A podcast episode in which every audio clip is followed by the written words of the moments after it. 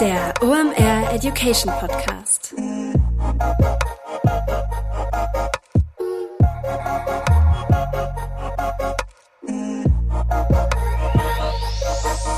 Es ist mal wieder Montag, Zeit für eine neue Folge OMR Education. Mein Name ist Rolf Herrmann, ich bin der Chefredakteur der OMR Reports. Heute reden wir über Awareness-Kampagnen. Die werden oft so zur Seite geschoben, ähnlich wie das Produkt, an dessen Beispiel wir das heute machen.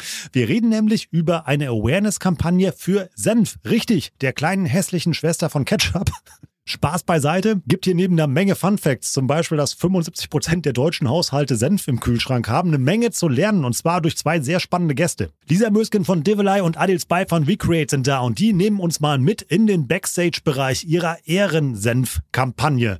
Eine richtig irre Geschichte. Wir reden heute über viel Inspiration. Wenn ihr das eins zu eins so nachbauen wollt, was die da durchgezogen haben und das sehr erfolgreich, seid ihr schon so in den Dimensionen von Kanzlergehalt unterwegs und wie viele Menschen man für das Thema Senf auch nachhaltig begeistern man kann, die Senf überhaupt nicht auf ihrem ja, Awareness-Horizont, den wir hatten. Hört euch diese Episode an. Eine irre Geschichte. Ich wiederhole mich da, aber ich bin echt begeistert, wie viel, jetzt kommt ein Wortwitz, Schärfe in diesem Thema und vor allem in diesem Case drin ist. Also lehnt euch zurück, rückt die Airports zurecht und genießt die Backstage-Tour durch die Erdensenf-Kampagne mit Lisa und Adil. Viel Spaß! Kurze Werbeunterbrechung, danach geht's weiter. Heute mit dabei Pipedrive, neues Jahr, neue Ziele und vor allem, wenn du im Bereich Sales arbeitest, egal ob in einem großen oder kleinen Unternehmen, hast du sehr konkrete Sales-Ziele, die du erreichen sollst und vor allem auch möchtest. Ein strategischer Vorteil ist es dabei, wenn du den Überblick behalten kannst. Und dafür brauchst du das passende CRM und das ist Pipedrive. Pipedrive ist mehr als nur eine stumpfe Pipeline. Pipedrive bündelt nämlich alle relevanten Informationen zu einem Kunden für dich. Darin findest du sämtliche Vertriebsaktivitäten und Gespräche und vor allem verpasst du auch so keine Nachfassaktion und steigerst so signifikant signifikant deine Abschlusschance. Wir benutzen das hier bei OMR selber und es ist wirklich richtig einfach zu bedienen und sich darin zurechtfinden und ein richtig tolles Tool. Also jetzt einfach mal pipedrive.com aufrufen und sicher dir da deine 14-tägige kostenlose Testversion und erreiche so viel einfacher deine Ziele für 2024. Werbung Ende. Moin Lisa, moin Adil, schön, dass ihr da seid. Hallo. Danke für die Einladung.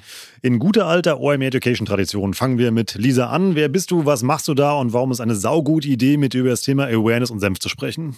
Ja, erstmal vielen Dank für die Einladung. Ich bin Lisa. Ähm, ich bin seit viereinhalb Jahren bei der Develei Senf und Feinkost GmbH tätig und seit drei Jahren, fast drei Jahren, äh, zuständig für die Marke Bautzner Senf als Brandmanagerin ähm, und ja, mein Verantwortungsbereich ist die Markenstrategie, die Neuproduktentwicklung ähm, und natürlich auch die Kommunikation der Marke.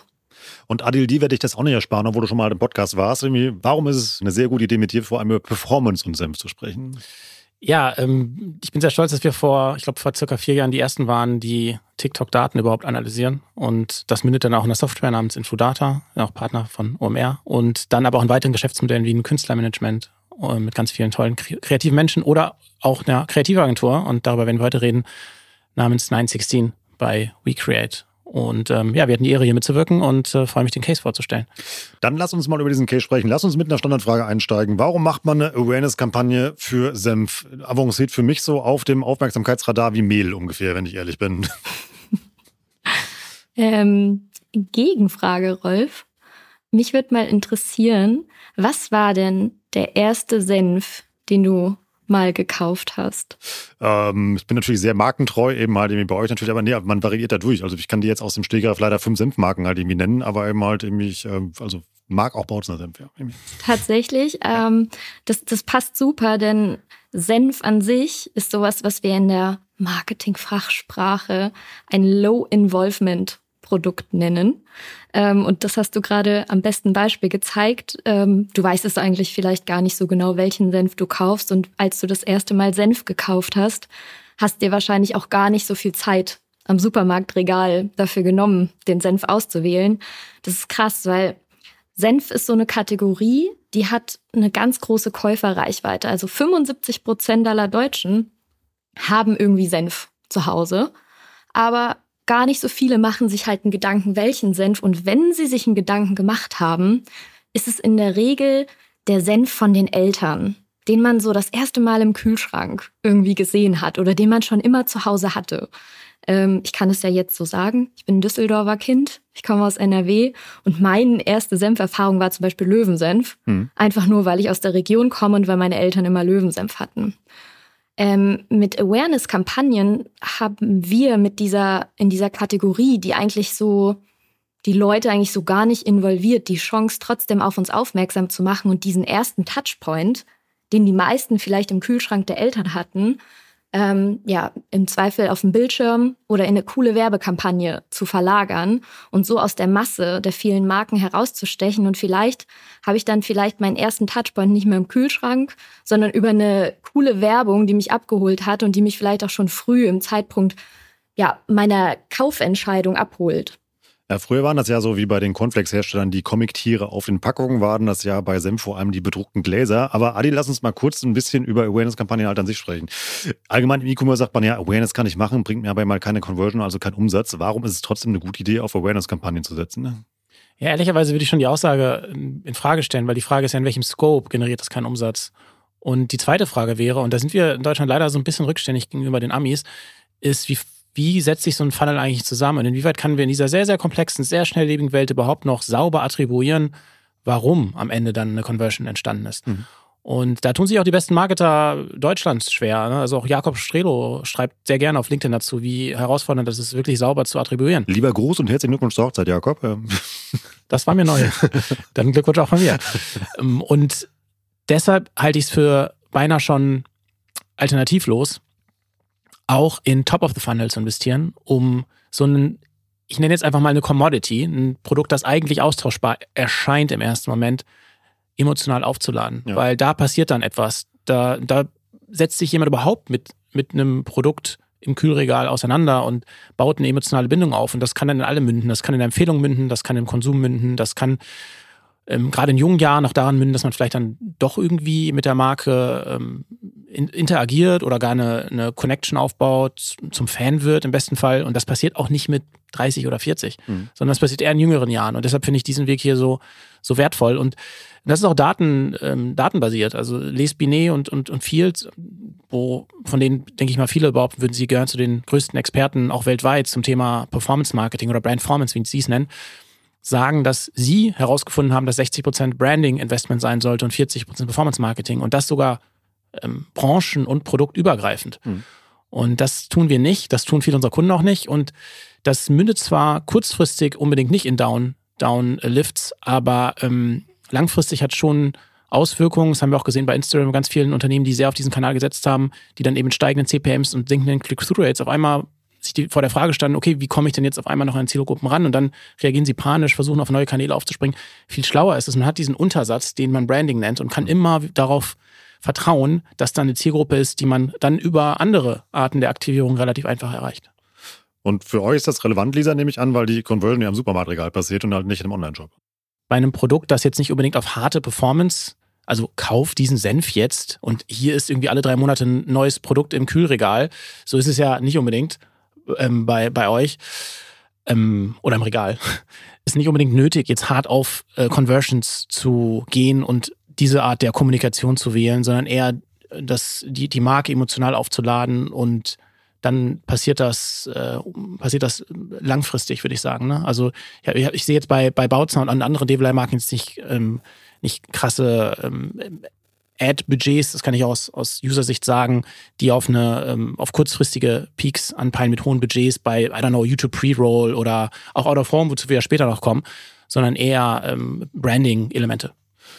Dann lass uns mal noch kurz immer die Theorie zu dem Thema irgendwie abschließen. Ist das bei allen Branchen gleich immer dieses, äh, diese Bedeutung mal von Awareness oder gibt es da Unterschiede? Also aus der Meta-Perspektive ist es natürlich schon so, dass es einen höheren Anteil gibt auf Themen wie Branding und auch der größere Notwendigkeit, das Produkt irgendwie emotional zu etablieren, wenn es näher dran ist am B2C, mhm. als jetzt beim, beim B2B. Insofern würde ich sagen, ist es da tendenziell häufiger so, dass es noch größere Branding-Budgets gibt oder auch die Notwendigkeit dafür gesehen wird. Ja. Also es ist schon eine gewisse Branchenabhängigkeit, vorhanden oder Produktabhängigkeit. Gleichwohl glaube ich auch ähm, die ganzen Side-Effects, die es gibt durch, durch Branding, dass die auch übergreifend funktionieren. Also wenn wir uns anschauen, wie viel B2B-Unternehmen auch ähm, Sponsoren sind von Fußballvereinen, dann muss es ja dafür auch irgendwie eine Datenbasis geben, da irgendwie teilweise zweistellige Millionenbeträge in die Hand zu nehmen, Ivonik beispielsweise, um dann Sponsor zu werden von einem äh, Premiumverein. Also leiten wir schon mal ab, wie gesagt, einmal, wenn du speziell eben mal auch analog unterwegs bist, eben mal da auf eine Conversion gehen willst, eine Awareness-Kampagne immer einfach wichtig, damit du eben halt auf dem Einkaufszettel eben mal eben einfach auftauchst. Dann lass uns mal zu eurem Case gehen. Ähm, Lisa, wie bereitet man so eine Kampagne vor und beschließt, eine Awareness-Kampagne für Senf zu machen? Das ist eigentlich, glaube ich, wie bei jeder Marketingstrategie, würde ich sagen. Es sollte, glaube ich, einfach jede Kampagne mit einer Vision und einer Zielsetzung, sage ich mal, starten. Und aus so einer Vision man hat wahrscheinlich auch schon einen thematischen Bezug und da haben sich jetzt speziell in unserem Fall so zwei Leitgedanken entwickelt, würde ich mal sagen, die halt natürlich auf Vision und Zielsetzung basieren. Ähm, wir sind ja in diesem Jahr 70 Jahre geworden bei Bautzner Senf, also ein rundes äh, Jubiläum. Ähm, und unsere Zielsetzung oder unser Gedanke war es so ein bisschen, wir wollen ähm, das Jubiläum nicht mit, nur mit unserer ähm, Kernzielgruppe die zum Teil, weil wir sind eine etwas ältere Kategorie mit Senf, ähm, ja, halt eben was älter sind, feiern, sondern auch ähm, die junge Zielgruppe zu diesem Geburtstag. Wie alt ist denn so der Senfkäufer im, im Schnitt? Ah, ja, das ist, das kann man jetzt im, im Schnitt nicht sagen. Ich kann halt sagen, dass die, die Käuferreichweite eher in den Zielgruppen ab 50 hoch bis 70 steigt.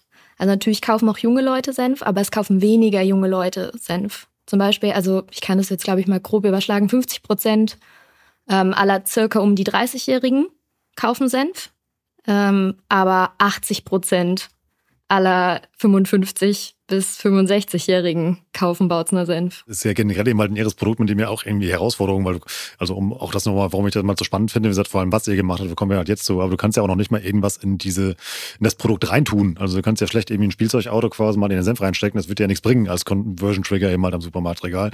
Ja doch, ja. also es gibt schon. Also du hast ja eben unsere Kindergläser ja. beispielsweise angesprochen. Das steckt jetzt zwar kein äh, Auto im Senf, aber es ist natürlich ein Kindermotiv auf dem Glas abgedruckt. Und äh, wir haben natürlich, also wir hatten ja gerade über den Mix von Awareness und anderen Marketingmaßnahmen gesprochen, ähm, auch ganz klassische POS-Promotions, ne, die ähm, den Käufer im Supermarkt aktivieren. Also die, ähm, die klassischste Form ist vermutlich der Handzettel, also ein Prospekt, den man bekommt, wo man natürlich eine Aktivierung machen kann, Preis oder On-Pack-Promotions, aber Awareness ist halt eben auch ein wichtiger Teil, um halt Erstkäufer auch mit zu generieren.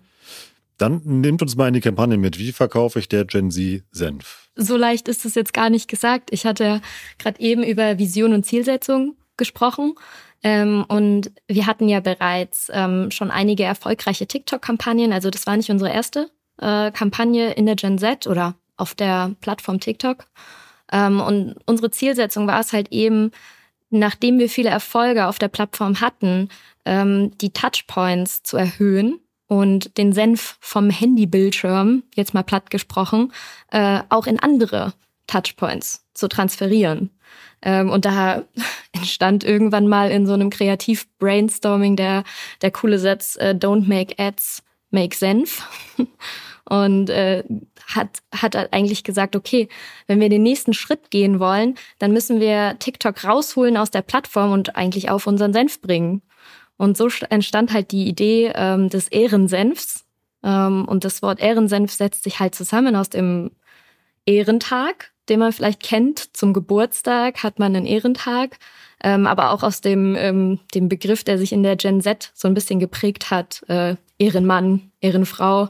Ähm, Adil, der Impuls kam von euch. Wir fanden das mega cool, weil es irgendwie so beide Generationen, die ältere Generation und auch die junge Generation verbindet. Ja, also das ähm, ist tatsächlich schon seit circa zwei Jahren, würde ich schätzen, äh, zunächst auf TikTok sehr groß gewesen, dass man bei Creatorinnen, die irgendwas Cooles gemacht haben, geschrieben hat, äh, Herr Anwalt ist ein Ehrenmann oder äh, Nadine Breedy ist eine Ehrenfrau. Und das wurde dann zu einem eigenen, äh, zu einem eigenen, zum eigenen Wort und ähm, als, als Präfix dann für alles Mögliche verwendet. Und dann haben wir uns gedacht, das könnte man noch eigentlich übertragen auf den, auf den Senf und den zum Ehrensenf-Claim, weil es sind jetzt nicht so viele andere Player unterwegs auf TikTok, ich glaube, das kann man sagen. Und Bautzen hat eine sehr gute Wahrnehmung und auch schon mit Creators zusammengearbeitet und haben jetzt gedacht, wir glauben, dass das jetzt nicht cringe ist, weil das ist immer so ein bisschen die Gefahr, dass wenn uns eine Marke sagt, wir sind cool, dass dann die Community denkt so, nee, ihr seid gar nicht cool, das ist cringe. da waren wir eigentlich relativ confident, nee, die Marke wird wirklich als cool wahrgenommen. Und wenn die sagen, das ist ein Ehrenprodukt, dann akzeptiert das die Community auch. Und die Wette ging auf, weil schon viel Substanz da war, weil die Marke ohnehin schon sehr, sehr starkes Heritage hat und man da sehr gut andocken konnte. Aber nimm uns mal gerne mit ins Backstage eben von der Kampagne aus. Was habt ihr da gemacht? Wir haben ähm, eine Senf-Crew ausgewählt, ähm, die sich aus sechs TikTokern zusammensetzt ähm, und haben die auf unseren blauen Bautzner Becher, also unser Signature-Produkt, wenn man das so nennen will, das Produkt auch mit der größten Distribution, fast überall in Deutschland erhältlich, gebracht. Ähm, insgesamt haben wir acht Millionen Becher mit TikTok-Creatern sozusagen produziert. Ähm, und das war so ein bisschen das Herzstück unserer Kampagne, also der Ehrensenf, sprich der Bautzner Becher mit den Creatoren drauf. Und das Ganze äh, war natürlich begleitet durch verschiedene Maßnahmen. Ähm, ja, wir hatten so einen TikTok-First-Ansatz, wenn man das so sagen kann, weil die TikToker ja im Zentrum unserer Kampagne standen. Ähm, die haben natürlich Videos gemacht. Wir hatten auch weitere Creator, die jetzt nicht auf dem Senf waren, also ähm, die quasi die erweiterte Senf-Crew sozusagen, ähm, die das supportet haben. Und ähm, ja, haben auch noch was ganz ähm, Spezielles hinzugebucht, nämlich eine Out-of-Home-Plakatkampagne ähm, in den ähm, Städten, in denen die Creator die auf dem Senf abgedruckt sind, wohnen.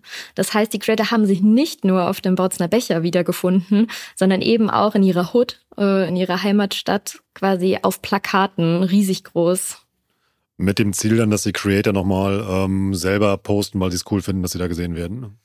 Im Grunde ja. Angelehnt an Hacking the Feed. Das ja. war ja ein großes Thema äh, letztes Jahr, glaube ich, auf der OMR ja. von Philipp Westermeier äh, auch gepusht. Und ich, ich glaube, so ist dann auch ähm, die, die Idee entstanden, initiiert, was kann man eigentlich machen, damit Creator, die ja noch nicht irgendwie out of home stattfinden, mhm. das zurücktragen in die Social Media Bubbles. Und so hat man irgendwie das, was Lisa gerade angesprochen hat, man, eigentlich zwei Fliegen mit einer Klatsche. Einerseits ist man out of home und Menschen wie du finden es und denken sich, okay, witzig. Andererseits äh, freuen sich die Creator total, weil ähm, es für sie eben noch was Besonderes ist. Ähm, das wäre es jetzt nicht für einen Günther Jauch oder einen Thomas Gottschalk oder Formstadt zu finden. Der wird jetzt nicht davon eine Story aufzeichnen, die ja. hochladen. Aber die Creator und das, obwohl es hier wirklich Top-Creator sind, die ganz häufig zu den erfolgreichsten Deutschlands gehören, im gemeinsamen Ranking, das wir da umsetzen, die haben sich wirklich gefreut. Und nicht nur sie haben sich gefreut, auch die Community hat sich gefreut. Oh mein Gott, du bist auf dem Becher. Oh mein Gott, ich habe dich gerade im Supermarkt gesehen. Und das dann eben einerseits auf den Plakaten, andererseits waren wir auch hier passenderweise zu OMR auch auf Taxis, falls es jemand von euch mitbekommen hat.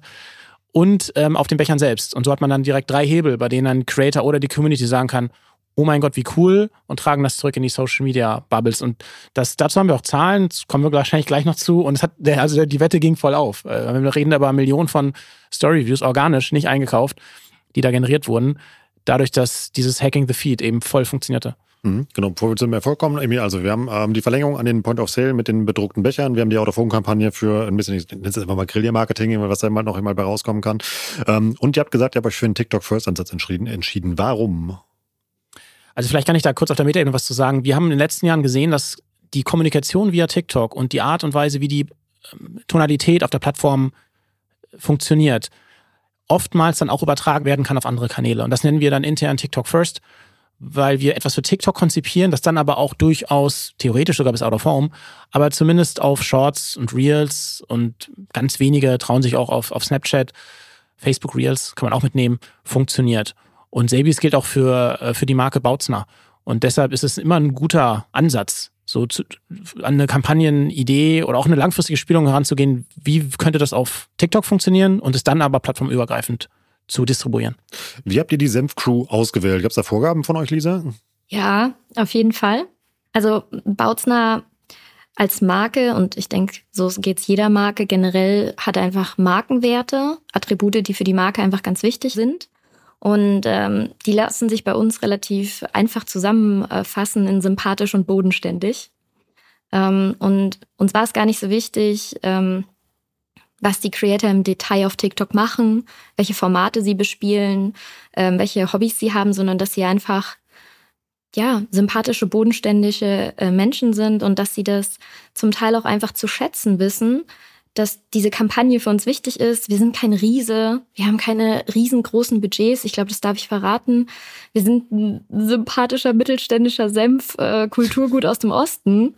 Ähm, und mir war es halt wichtig, dass die Creator diese Kampagne zu schätzen wissen, dass sie irgendwie so ein bisschen sagen, wow, wie cool ist das denn? Ich bin auf äh, ja im Zweifel acht Millionen Becher im Supermarkt zu finden und ich feiere das auch, dass ich auf dem Senf bin. Ich meine, Senf ist jetzt kein keine Coca-Cola-Dose oder sowas. Das da steckt auch einfach ein Stückchen Humor einfach dabei und das war einfach so ein Bauchgefühl. Und zudem hatten wir ähm, bereits ähm, Kampagnen umgesetzt, ähm, zusammen mit VCreate und viele Erfahrungen schon auf TikTok gesammelt. Und uns war es auch wichtig, dass wir zum Teil einfach auch auf Creator zurückgreifen, mit denen wir schon zusammengearbeitet haben. Langfristige Kooperationen, wo wir sagen, hey, die haben total gut zur Marke gepasst. Ähm, da war einfach so ein zwischenmenschliches Verständnis dabei.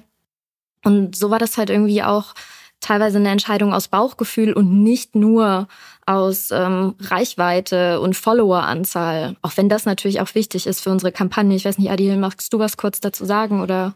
Ja, also wenn ich mir jetzt so überlege, wie die, diese sechs Gesichter zustande gekommen sind, dann war da ein, ein Gesicht dabei, das ähm, im Grunde schon der Markenbotschafter schlechthin ist für Bautzner, nämlich Simon Hirschmann. Ähm, und da hat Lisa direkt gesagt, der muss dabei sein. Das macht natürlich total Sinn, weil die Community das auch erwarten würde. Der hätte wahrscheinlich einen Shitstorm gegeben, wenn der nicht auf dem Becher gewesen wäre. Ja, ja, auf jeden Fall. Also da sind wir jetzt sicher, weil ähm, wir haben das ja auch in den TikTok-Kommentaren gesehen äh, bei Creatoren, die drauf waren. Äh, unter fast jeden Videos wurde Simon Hirschmann markiert und hey Simon, bist du auch auf dem Senf? Und Natürlich haben wir Simon auch auf den Senf gebracht, das war ja gar keine Frage. Und Simon war auch der Erste, der mit eingeweiht wurde. Ähm, Rolf, vielleicht für dich ganz kurz zum, zum Update. Ähm, unsere, unsere Reise ist 2019 auf TikTok mit Simon Hirschmann, dem Senfmann, äh, gestartet. Das war unsere erste Kooperation und Simon ähm, ist halt einfach Senfliebhaber und hat halt viel Senf aus einem großen Eimer gegessen. Und wir äh, haben ihn bis heute, ähm, ja, ist er mit unser Testimonial bei Bautzner, würde ich fast schon sagen. Ich glaube, über die Ad habe ich auch eure Kampagne mal auch gefunden. Ähm, wie viel Reichweite hatten dann die sechs Leute, die ihr zusammen hattet? Oh, müsste ich tatsächlich mal rechnen, aber ich so geschätzt so 15 Millionen bestimmt. Und davon ganz viele auch im deutschsprachigen Raum überwiegend. Also Liam hat schon ein paar international auch, Liam Carpenter, weil er ja diese In Germany We Don't Say, das heißt, ihm folgen auch ein paar Briten oder andere ähm, Nicht-Deutsche, die das witzig finden. Aber alle anderen haben schon eine sehr starke deutschsprachige Audience. Und das, das war auch das Ziel und das musste eigentlich auch das Ziel sein, hier auf sehr große, bekannte Creator zu setzen, weil anders wird der Becher ja nicht gefeiert, wenn er dann, oder nicht erkannt. Ne? Die ja. Gesichter werden nicht erkannt.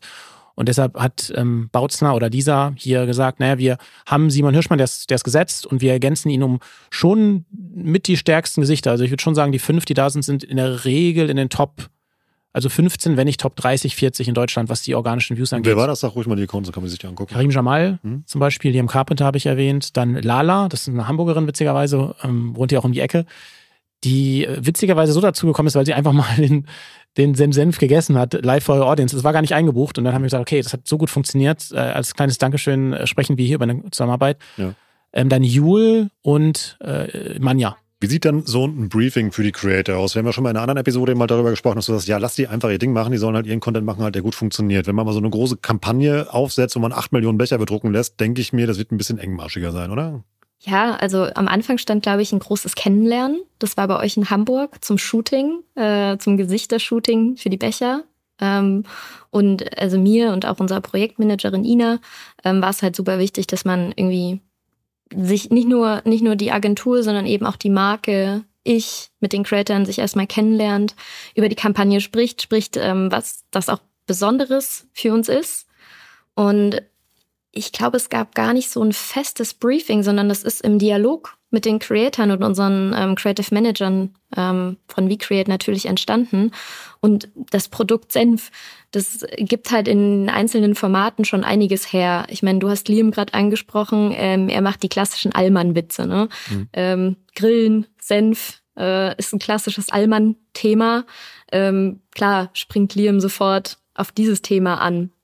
Simon macht seit Jahren Content für uns. Und Jul und Manja waren eben schon, ebenfalls schon bei Bautzner am Start. Ich glaube, tatsächlich nur Karim und Lala waren neu, die so ein bisschen in die Marke mit eingebunden werden mussten. Aber wir haben wirklich viel Wert darauf gelegt, dass die Creator ja den Ehrensenf in ihren Formaten, ähm, wie sie es auch wirklich machen würden, zum Beispiel Lala in so einem klassischen Talk Format äh, vor dem Bildschirm sitzend einfach einbinden. Hm. Und ich erinnere mich nicht, dass es ein klassisches Briefing gab, das darf ich jetzt gar nicht sagen, aber ähm, sondern der erste Schuss hat teilweise gesessen, dann gab es eine Feedbackrunde. Ähm, wir haben ges geschaut, dass wir da noch kleine Anpassungen machen. Und ja, so hat sich das ergeben. Kurze Werbeunterbrechung, danach geht's weiter.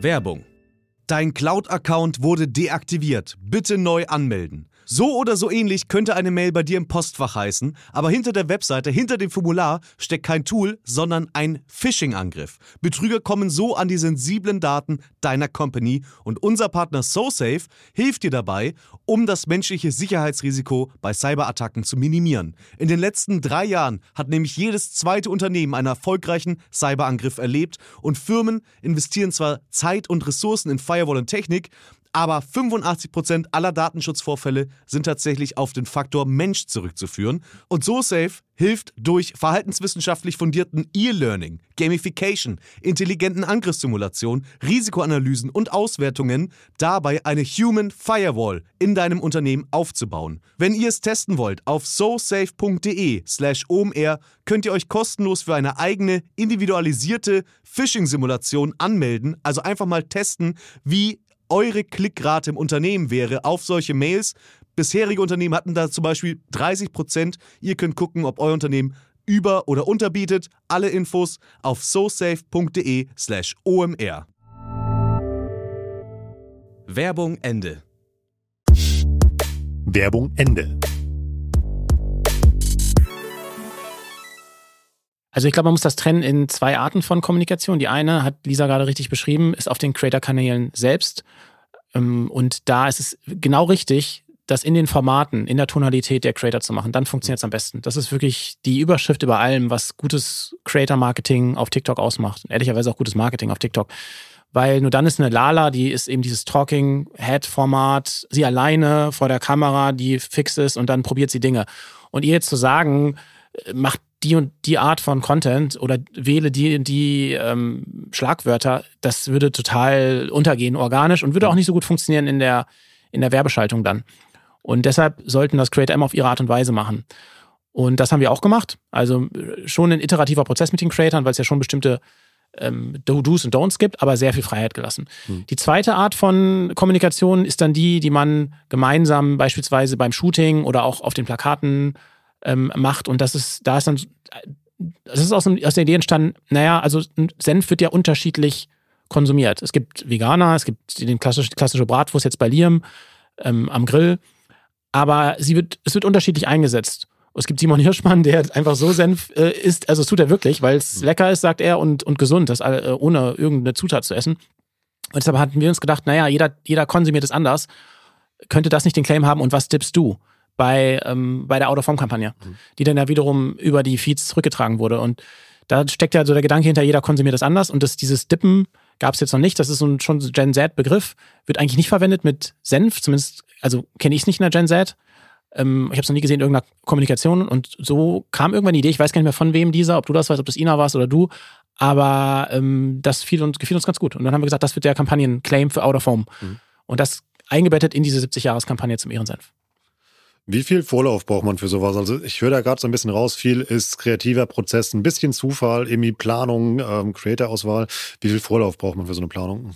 Dadurch, dass das ja auch, ja, ich will es jetzt nicht 360-Grad-Kampagne nennen, aber einfach eine Kampagne war, die nicht nur die, die Videos auf TikTok, sage ich mal, beinhaltet, sondern Druckdaten, Becherdruckdaten. Das sind nicht einfach nur Papieretiketten waren wir da schon, ich glaube, das erste Gespräch war bestimmt ein Jahr vorher, muss man ganz ehrlich sagen, die Ideenfindung.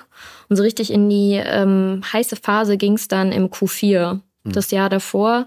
Und ich glaube, Druckdatenabgabe war im Dezember noch. Das heißt, wir haben auch im Vorjahr noch geshootet. Ähm, ich glaube, Adil, ich weiß nicht, ob ihr in der Form das schon mal gemacht habt, ähm, wirklich mit richtigen Druckdaten. Das sind natürlich andere Vorlaufzeiten, als man sonst bei ähm, einem ganz klassischen 916-Video hat. Ja, äh, passenderweise hat die eben angesprochene ähm, Account Managerin Ina äh, Erfahrung in Out of Home und kannte sich ein bisschen aus, ähm, weil die mal bei Streuer gearbeitet hat. Und es war aber tatsächlich für uns, WeCreate, die erste dementsprechende Kampagne und die Vorlaufzeiten sind enorm, auch wegen der Bedruckung der, der, der Becher vor allen Dingen. Und dann war so die Idee zu OMR, das Ganze zu, zu, zu launchen. Ich glaube, es passte allen ganz gut und das ging dann auch auf mit der Out-of-Home-Kampagne. Es waren ja, glaube ich, in sechs Städten Plakate, aber Fokus auf, auf Hamburg hier und auch gerne an der Schanze. Und ich glaube, ein paar Wochen davor hat uns zufällig dann noch irgendwie auf LinkedIn ist uns was über, äh, über meinen Feed gelaufen, Use Mobility, ein Anbieter hier in Hamburg, der eben diese Taxi-Screens anbietet. Und dann haben wir da auch noch eine Einbuchung vorgenommen zu sehr guten Konditionen. Grüße gehen raus und vielen Dank. Und so hatten wir dann Taxi, Out-of-Home-Plakate in sechs Städten und ähm, ja, die Betonung über die Creator-Channels parallel mit dem, mit dem kleinen i-Tüpfelchen, dass es noch diesen Hacking the Feed-Ansatz gab mit den Stories, die eben nicht eingebucht waren, sondern die organisch funktionierten. Genau, ähm, und für Senf natürlich eh eine passende Jahreszeit. Ähm, Senf, die Kategorie Senf hat natürlich ihren, ähm, ihren Verkaufsstart und ihren Peak zur Grillsaison. Wenn die ersten Sonnenstrahlen äh, rauskommen, äh, da positionieren wir uns in den Märkten, sind mit vielen Displays, Zweitplatzierungen, Handzettelwerbung etc. aktiv. Ähm, und das ist natürlich immer ein super Start. Und der fiel dann zusammen mit der OMR. Da haben wir es uns nicht nehmen lassen, auch ein paar Plakate in Hamburg aus OMR-Gelände zu pflastern. Also auch sehr interessant eure oder relevant eure Learnings einmal für Leute, die saisonale Produkte eben halt haben, wenn Senf mal aus solchen Schwankungen ähm, unterworfen ist. Und was wir auch schon mal Zwischenergebnis ableiten können, irgendwie planen Zeit ein, wenn ihr eine Awareness-Kampagne macht. Man sieht gerade aus wie vielen kleinen Puzzleteilen so eine Kampagne eben irgendwie funktioniert, wie viele Player eben halt da involviert sind. Und das muss alles orchestriert und vorbereitet werden. Also können wir schon mal sagen, wie Awareness macht, das geht nicht mal von heute auf morgen, sondern ist in so einer Dimension auch ein längerer Prozess.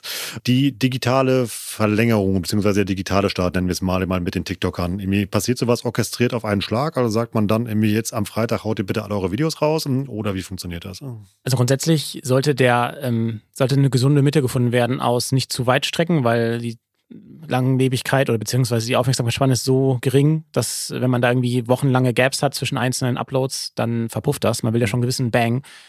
Aber wir raten auch ab, alles direkt zum selben Zeitpunkt hochzuladen. Es sei denn, man hat jetzt wirklich einen Produktlaunch mhm. oder ein Event. Ähm, und deshalb wählen wir da in der Regel äh, kleine Abstände von wenigen Tagen und ich glaube, bei der Kampagne war es auch so, Lisa, korrigiere mich gern, dass wir da, ähm, das hatten schon, da schon eng getaktet, aber jetzt nicht so, dass alles auf einen Schlag hochgeladen wurde. Nee, ich glaube, die ganzen Videos erstreckten sich insgesamt auf so einen Zeitraum über zwei Wochen. Also es wurde dann schon jeden Tag was gepostet. Ähm, bei uns war es natürlich ganz wichtig, ähm, dass die Produkte in den Supermärkten verfügbar sind. Mhm. Ähm, da hatten wir tatsächlich ein paar Verzögerungen, auch Learning für uns, dass so eine Lead-Time, bis so ein Produkt von ist jetzt fertig produziert, ich schicke euch das Foto aus der Produktion, mhm. bis hin zu ist deutschlandweit im Supermarkt verfügbar, ähm, in ähm, verschiedenen Städten verschieden lang dauern kann. So, ich sag mal im Osten, da kaufen uns die äh, Leute den Bautzner Becher wie die Haare vom Kopf, ne? Aber in Bayern beispielsweise sind die Drehzahlen ein bisschen geringer. Ähm, da hat es länger gedauert, hm. bis der Senf tatsächlich dann in den Supermärkten umgeschlagen war. Und ich bin immer hier in München in meinen Supermarkt gelaufen und habe gesagt, nee, ist noch nicht drin. Wir können noch nicht posten, ist noch nicht drin. Weil wir haben uns gedacht, naja, wir müssen schauen, dass, dass zumindest auch in den anderen Bundesländern ähm, eine Abdeckung von dem Becher ist, weil das wäre der Super-GAU gewesen. Dann posten die Creator, hey Leute, ich bin im Supermarkt, die ganzen Fans rennen in den Supermarkt und finden ihren, ihre, ihre Stars nicht mhm. äh, auf den Bechern. Zum Teil war das auch so und hat dann sogar nochmal so einen positiven Effekt ausgelöst, weil die Leute halt mehrmals in den Supermarkt gegangen sind und haben gesagt, ich habe dich noch nicht gefunden. Mhm. Habt ihr ihn schon gefunden? Habt ihr Simon? Bei Simon war es wirklich der größte Hype. Also mhm. da haben die Leute tatsächlich echt Schlange gestanden an den Supermärkten gefühlt. Ähm, Genau, also das ist wichtig, wenn man tatsächlich mehrere Elemente hat, unter anderem Print- oder Produktelemente, dass das gut ab aufeinander abgestimmt ist. Da mussten die Creator zum Teil auch echt noch warten. Und die hatten echt gesagt, dürfen wir posten, können wir es posten, dürfen wir es endlich posten? Und wir gesagt, nein, wir müssen noch warten. Also, ähm, dann lass uns mal ein bisschen über Zahlen sprechen. Das heißt also, lass uns mal am Ende anfangen. Das heißt, ihr habt die 8 Millionen Becher, nehme ich mal an, irgendwie verkauft. Die sind noch im Verkauf, genau. Habt ihr einen Uplift beim Verkauf am Supermarktregal festgestellt bei Senf in der Zeit? Wie wir es gerade eben ja schon festgehalten, es ist eine Awareness-Kampagne. Ähm, Sales war so die Cherry, sage ich mal, äh, und war nicht unser direktes Ziel. Ähm, vor allem, weil das halt auch einfach also gerade bei so einem Produkt, was in dieser Masse deutschlandweit verfügbar ist, einfach super schwierig ist, ähm, bei so einer Kampagne auf Peaks zu sehen. Weil das ist wirklich so volatil und so abhängig von einzelnen Elementen. Sind da draußen Zweitplatzierungen? Ähm, ist das Wetter gut? Gehen die Leute zum Grillen? Also ich kann dazu sagen, wir haben Peaks gesehen im Kampagnenzeitraum.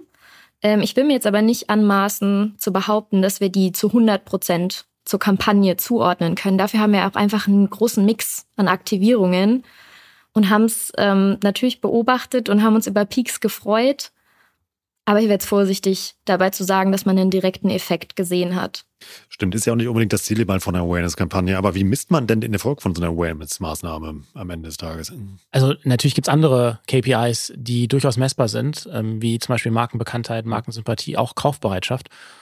Und ähm, da gibt es durchaus auch ähm, messbare Ergebnisse, die auch so substanziell sind. Wir machen ja gerne und viel Marfo. Mhm. Ähm, und da kann ich schon sagen, dass das im Vergleich zu anderen Kampagnen äh, überdurchschnittlich ist. Mhm. Und er möchte aber auch ähm, nochmal betonen, dass, das hat Lisa ja schon vor einigen Minuten gesagt, dass eine junge Zielgruppe nicht unbedingt diejenige ist, die jetzt die Kaufentscheidung trifft bei Senf und dementsprechend vielleicht auch der Messzeitraum, was Sales angeht, na, wann ist jemand wirklich in einem Alter, in dem er für die Familie einkauft, mhm. durchaus lang ist. Das ist natürlich immer so ein bisschen das, die Herausforderung bei einem Produkt, das jetzt nicht von 13- bis 17-Jährigen äh, gekauft wird, überwiegend. Ähm, aber was Markenbekanntheit angeht, Markensympathie und Kaufbereitschaft, da, haben, da hat einerseits ähm, Bautzner bzw. Develei sehr viel Marfo. Lisa, vielleicht kannst du was dazu sagen, was du nennen darfst. Und andererseits ähm, haben wir auch ähm, noch eine, eine, eine, einen Uplift bei Audiences äh, festgestellt, und ähm, dann vor allen Dingen bei jungen Audiences, der durchaus substanziell war. Also wir reden aber zwei, über zweistelligen Prozentbereich innerhalb von einem Jahr. Ein Ansprung, niedriges, ja. wohlgemerkt, ich glaube 12 Prozent. Aber auch das ist krass, wenn man davon irgendwie von 20 auf 32 Prozent springt bei ganz jungen Audiences. Ähm, wenngleich, wie gesagt, ähm, das nicht unbedingt dann in, in substanziellen Sales-Lifts zu sehen war. Mhm. Was habt ihr festgestellt, Lisa? Also grundsätzlich ähm, haben wir uns natürlich Ziele gesetzt, die klassische Awareness-Kampagnen in der Regel wahrscheinlich immer haben. Ähm, das Reichweite, das kann ich glaube ich auch nennen. Also wir haben insgesamt mit der Kampagne über 60 Millionen Impressionen auf den verschiedenen Kanälen ähm, erreicht. Ähm, und was für uns natürlich auch echt ein Mega-Ergebnis war, ähm, wir haben knapp drei Millionen User-Generated Content ähm, erzielt. Also tatsächlich ähm, Leute, die in den Supermarkt gegangen sind, das ein Foto vom Supermarktregal gemacht haben, äh, gepostet haben, wie sie einen Senf gekauft haben, Videos, wie sie irgendwie durch die Supermarktregale streifen und äh, die Creator suchen. Die Creator selbst haben es verlängert. Also ich glaube, ähm, Adil, ich meine, du hast die besten Referenzwerte, aber ich glaube, drei Millionen Content for free, äh, wenn man es so äh, nennen will, ähm, war für uns ein bombastisches Ergebnis. Ist ja auch eine krasse Reichweite. Also drei Millionen Postings immer zum Thema auf Insta und auf TikTok nehme ich dann an, oder? Irgendwie kombiniert. Genau, also klar, so Stories und so weiter sind natürlich deutlich schneller mal eben über Instagram. Hm. Ähm, gepostet, aber beispielsweise vor allem Simons Community hat wahnsinnig viele Videos auf TikTok hochgeladen, wie sie mit dem Supermarktwagen äh, irgendwie an die Kasse gehen, wie Simon über die Kasse drüber schwebt, mehr oder weniger ja. so, ich habe dich jetzt in meinem Kühlschrank, Fotos von Kühlschränken, Fotos von Bratwürsten. Mhm. Ähm, ja, mega. Und was wir noch gar nicht erwähnt haben, wir haben ja auch ein ziemlich gutes Gewinnspiel angeschlossen. Mhm. Ähm, wir haben, also unsere, unsere Creator haben Bautzner ja auf dem Becher gratuliert, mehr oder weniger. Und ähm, unser Hauptgewinn war, ähm, dass du auch mit deinem Gesicht auf den Bautzner Becher kommen kannst, ja. äh, als siebtes Gesicht sozusagen und Bautzner dort auf eine Million Produkte äh, gratulieren kannst. Zusätzlich ähm, haben wir ein Fangewinnspiel gemacht und haben Merch-Pakete verlost, also ja, Merch, Senf-Merch, ähm, Bautzner Socken, Bucketheads, äh, Subs und ähm, wir haben insgesamt 62.000 Gewinnspielteilnehmer generiert. Also 62.000 Leute haben sich dafür beworben, entweder mit dem Gesicht auf dem Bautzner Becher zu sein mhm. oder ähm, Bautzner Socken oder ein Bautzner Stand-Up-Paddle zu gewinnen. Ja, 62.000 Senf-Fans muss man erstmal bauen aus so einem Produkt. Ja. Also wir hatten ähm, mal darüber ähm, gesprochen, Lisa und ich, dass es äh, schon, äh, schon eine sehr hohe Zahl. Also ja. es gab ja diesen Artikel auch bei euch, über diesen Wohnwagen von, ich glaube, es war Gutback. Und das, da hat ja die ganze Marketing-Bubble drüber gesprochen. Die sind auf 200.000 gekommen, also nochmal mehr. Mhm. Aber nur, um das mal ins Verhältnis zu setzen, da ging es auf der einen Seite um einen, ich weiß gar nicht, wie teuer das Ding war, 100.000 Euro Caravan. Mhm. Auf der anderen Seite geht es um den Bautzner Becher und ganz viel Merch. Ne? Also wir reden da über Socken oder einen Becher oder eben wahrscheinlich die Produkte selbst. Das heißt, die Leute haben wirklich teilgenommen. Und das fand ich auch von Nisa sehr gutes Feedback, weil initial hatten wir die Idee, dann auch Produkte zu verlosen, die in der Gen Z sehr beliebt sind. Das machen wir gerne bei Gewinnspielen, also so iPhones zum Beispiel. Und da meinte aber das Team ähm, äh, Develei oder dieser selbst, nee, lasst uns lieber bei Bautzner bleiben, dann ein paar weniger, aber wir wollen die wirklichen Fans. Und das war, glaube ich, retrospektiv auch eine gute Entscheidung, weil so wissen wir, sie sind wirklich Anhänger der Marke Bautzner und haben deshalb teilgenommen und nicht, weil sie ein iPhone gewinnen. Mhm. Wie verteilen sich von diesen 60 Millionen Impressions, immer die ihr eben erwähnt habt, äh, die Gewichtung auf organisch und auf paid? Ich müsste schätzen, ehrlicherweise. Lisa, korrigiere mich denn, weil genau das finale Reporting steht noch gar nicht, aber ich würde schätzen, dass so 20, 30 Prozent, 10, 10 bis 30 Prozent sind organisch und der Rest ist medial verlängert. Gleichwohl bei gutem Engagement. Und das funktioniert dann eben auch, weil es eine gute Marke ist, weil es gutes Creative ist, weil es große Gesichter sind. Und da haben wir bei sehr vielen, bei sehr vielen Kampagnen auch hier dann auch trotz Medialisierung dann so 4, 5 Prozent Engagement. Was, und das ist eigentlich ehrlicherweise so mein Claim immer, Zahlen lügen nie, schau die Werbung an und wie ist das Engagement? Da sind ganz viele bei, die sind im Promille-Bereich unterwegs oder sogar darunter. Und das ist hier nicht der Fall. Und das liegt eben aus der Kombination an gutem Produkt, guter Marke und gutem Creative von umgesetzt von großen Gesichtern. Das heißt also auch, um so eine Kampagne anzuschieben, sollte man um, ungefähr irgendwie 50, 60 Prozent Budget von der Gesamtkampagne nochmal einplanen für eine Paid-Verlängerung. Hm, das nicht unbedingt, weil wir ja hier auf ganz große Gesichter gesetzt haben und mhm. der CPM auf TikTok nach wie vor, die Zahlen wirst du ja kennen und deine Zuhörer öffentlich auch bei 1,40 Euro, 1,50 Euro liegt. Ja. Das ist so viel günstiger als andere Kanäle. Also ähm, ich hatte ja gerade, wir hatten ja gerade angesprochen, dass wir ähm, ganz viele Repostings hatten auf Instagram als Instagram Story nicht bezahlt und da liegen ja die CPMs organisch bei 50 bis 100 Euro. Das mhm. haben wir umsonst bekommen. Also allein wenn man das mal hochrechnet, ne, drei Millionen Story-Views bei 50 Euro TKP sind 150.000 Euro Media Value. Ich weiß nicht genau, ob ich mich verrechnet habe. Das ist schon krass, ähm, was hier an, an Earned Media generiert wurde. Und selbst bei Instagram zahlt man immer, immer noch einen niedrigen, zweistelligen TKP mhm. für, für Werbeschaltung. Und da sind wir bei TikTok deutlich niedriger unterwegs. Deshalb war, waren die Creator-Kosten größer als die Ad-Kosten hier. So viel ja. kann ich sagen, denke ich, Lisa. Ja, ist richtig. Wir sind ja jetzt gerade noch ganz frisch. Also das offizielle Ende unserer Kampagne war der 31.8. Ähm, und ähm, haben jetzt die ersten Zahlen für euch im Podcast mal zusammengesucht. Aber ein ausführliches Reporting wird es dann äh, mit dem Team gemeinsam noch geben. Was ich nur dazu sagen kann, ist, dass ähm, ja auch einfach die Anzahl an Kommentaren, ähm, die auch mit direktem Bezug zum Senf waren. Ne? Also man kennt es ja vielleicht bei TikTok, wer selbst einen TikTok-Account hat. Ähm, klar hast du immer diese Kommentare, hey, oder erster, erster hier, ähm, Verlinkungen, aber wir hatten wirklich massiv viele Kommentare, die Bezug auf den Senf genommen haben. Ja. Zum Teil auch, ähm, hey, cool, du bist meinem Senf, auf meinem Senf, aber ich mag gar keinen Senf. Hm. kaufe ich trotzdem. Ja. Und das ist ungefähr so die größte Ehre, äh, wenn jemand schreibt, äh, ich kaufe das Produkt trotzdem, obwohl ich es vielleicht noch gar nicht probiert habe. Und das ist das, was Adil eben angesprochen hat, vor allem die junge Zielgruppe. Die ist ja gerade noch im, im ja, in der, in der Findung ihrer, ihrer Geschmacksnerven, ähm, auch in der Findung ihrer Marken. Äh, und die haben so einen starken Impuls zum Teil durch die Kampagne gekriegt, dass sie ähm, vielleicht die Bereitschaft zum Kauf schon signalisiert haben. Adil, wie du es eben gesagt hast, wir haben ähm, ähm, das gemessen, wir haben eine Marfo nach der Kampagne gemacht, ähm, jetzt auch noch relativ frisch und haben gesehen, dass vor allem in den jungen Zielgruppen die Kaufbereitschaft gestiegen ist. Das sind vielleicht noch nicht die, die jetzt tatsächlich den Senf gekauft haben, aber die, die, einen, die einfach einen starken ersten Touchpoint hatten mit dem Senf. Und wenn wir die Kommentare und die Likes und ähm, das organische Engagement ausgewertet haben, bin ich sicher, dass wir da auf sehr gute Werte kommen. Wie groß war denn dieser Anstieg? Ja, also bei den 13- bis 17-Jährigen waren es ähm, von Year to Year 12 Prozent. Hm. Und allein jetzt vor der Kampagne in der Messung und nach der Kampagne, im selben Jahr aber, waren um die 9 Prozent circa. Also schon substanziell und dieser, was du vielleicht, das ist ja auch öffentlich schon gesagt, vielleicht kannst du das auch nochmal so als Kontext geben, wo Bautzner eben oder Devel auch sehr gute Zahlen hat, ist durch Marktforschung mit Prisma, Markenbekanntheit, mhm. ähm, Markensympathie und Kaufbereitschaft. Und da merkt man schon einen ordentlichen äh, Spike, seitdem die Aktivierung auf TikTok ähm, so viel stärker sind als früher. Mhm. Genau, also das war eigentlich ursprünglich ähm, mit der Anstoß, weswegen wir gesagt haben, okay, strategisch setzen wir weiter ähm, auf den äh, Kanal TikTok.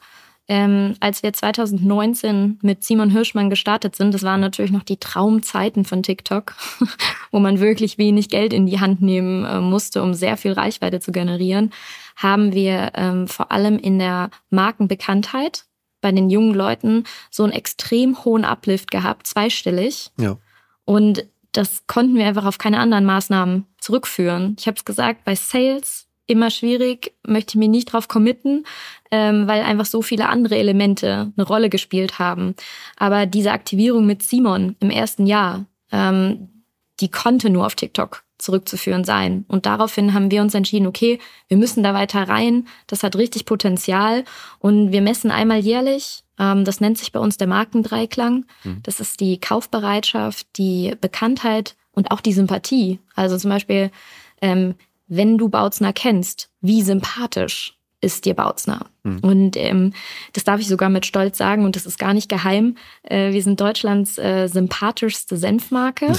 ähm, ähm, du lachst, da sind wir richtig stolz drüber. Ja, ich, ich finde es niedlich. Also, also es ist cool. Wie gesagt, es ist einfach irgendwie so ein surrealer Case und so ein surreales Produkt. Das ist einfach irgendwie sehr, wirklich sehr sympathisch, dieser ganze Case.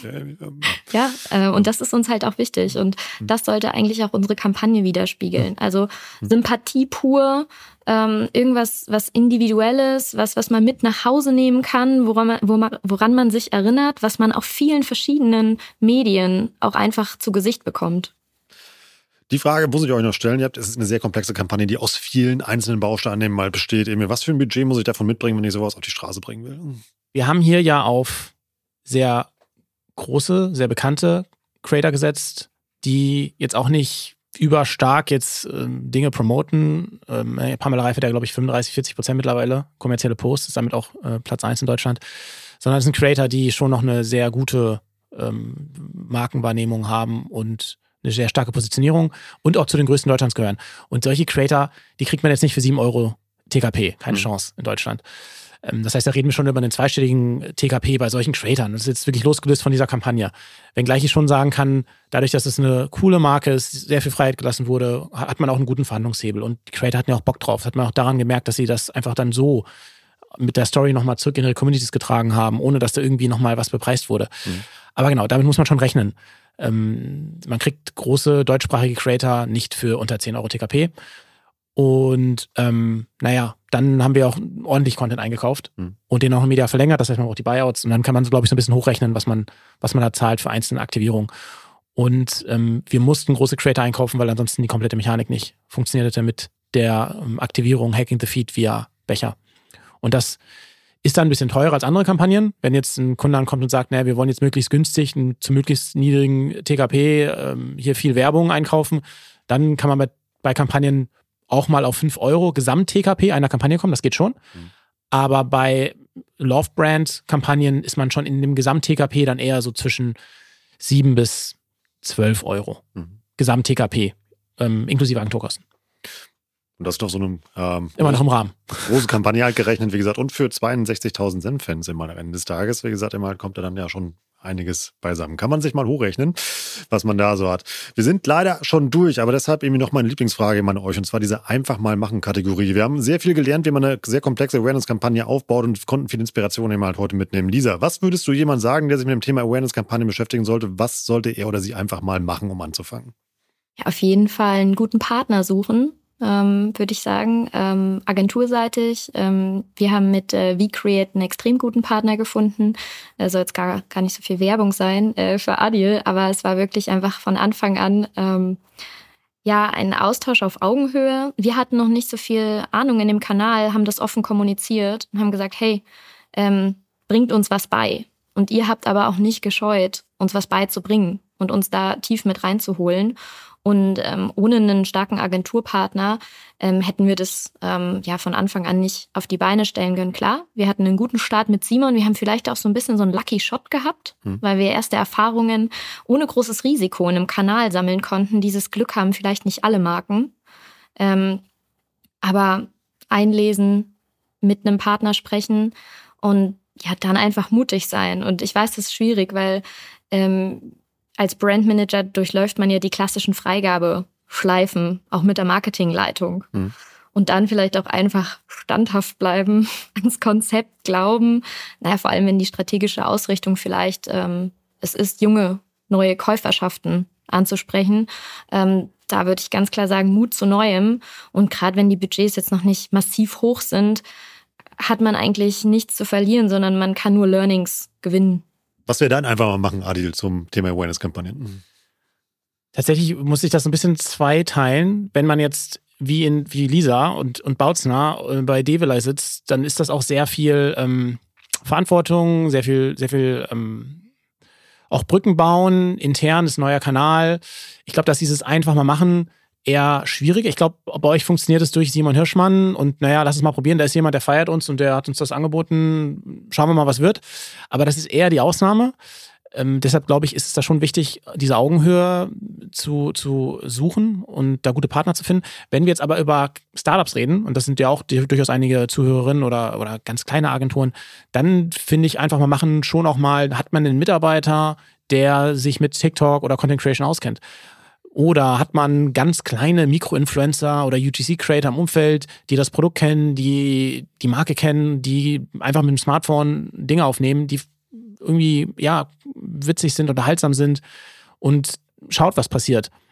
Immer mit, natürlich mit dem Disclaimer, dass man aufpassen muss, wie man kommuniziert in der Gen Z, weil die sind sensibel in jeglicher Hinsicht. Aber ich, ich glaube, es kommt sehr darauf an, welche Größe das Unternehmen mitbringt und welche Fallhöhe es auch gibt, um dieses einfach mal machen dann zu übersetzen in die eigenen Aktivierung. In dem Sinne, beschäftigt euch mal mit Awareness-Kampagnen dieser AD. Vielen Dank für eure Zeit und über die Backstage-Tour durch eine sehr spannende Kampagne. Und ihr da draußen werft einfach mal TikTok an und guckt euch das mal an. Era Case. Vielen Dank. Danke dir, Rolf. Danke, macht's gut. Das war richtig spannend. Ich habe eine Menge gelernt. Ich hoffe ihr auch. Checkt einfach mal den Hashtag Ehrensenf auf TikTok und auf anderen Kanälen eurer Wahl und schaut euch das einfach mal an. Das ist so verrückt und so entfernt, glaube ich, von dem, womit wir uns alle im Alltag beschäftigen. Dass es eine richtig gute Inspiration ist und denkt vor allem auch mal auf dem Thema Awareness nach. Aus meiner Sicht ein Thema, was man wirklich unterschätzt. Wenn du uns supporten willst, dann mach wie immer gerne einen Post zu der Episode fertig und teile mit uns dein Verhältnis zu Senf oder auch gerne bei Apple Podcasts zum Beispiel fünf Sterne für uns raus. Das freut nicht nur mich, sondern auch das ganze Team. Noch ein kurzer Hinweis in eigener Sache und zwar für unsere kostenlosen Online-Seminare bei OME Education. Die machen wir nämlich verlässlich weiter. Wenn du also neben diesem Podcast zwischendurch noch gratis Wissen tanken möchtest, dann geh einfach mal auf omr.com slash education. Da findest du rechts einen gelben Knopf, hau da einfach mal den Cursor drauf und dann siehst du die nächsten Seminare, die wir kostenfrei anbieten. Da wirst du den einen oder die andere übliche Verdächtige finden, die auch hier schon im OM Education Podcast war. Lohnt sich definitiv. Da kann man einfach mal im Vorbeigehen bei den Terminen richtig, richtig gutes Wissen gratis mitnehmen. Wir freuen uns da, wenn du vorbeikommst. Ich freue mich auch, wenn du nächste Woche wieder hier am Start bist. Ich bin Rolf. Das war OM Education für heute. Tschüss aus Hamburg. Ciao, ciao.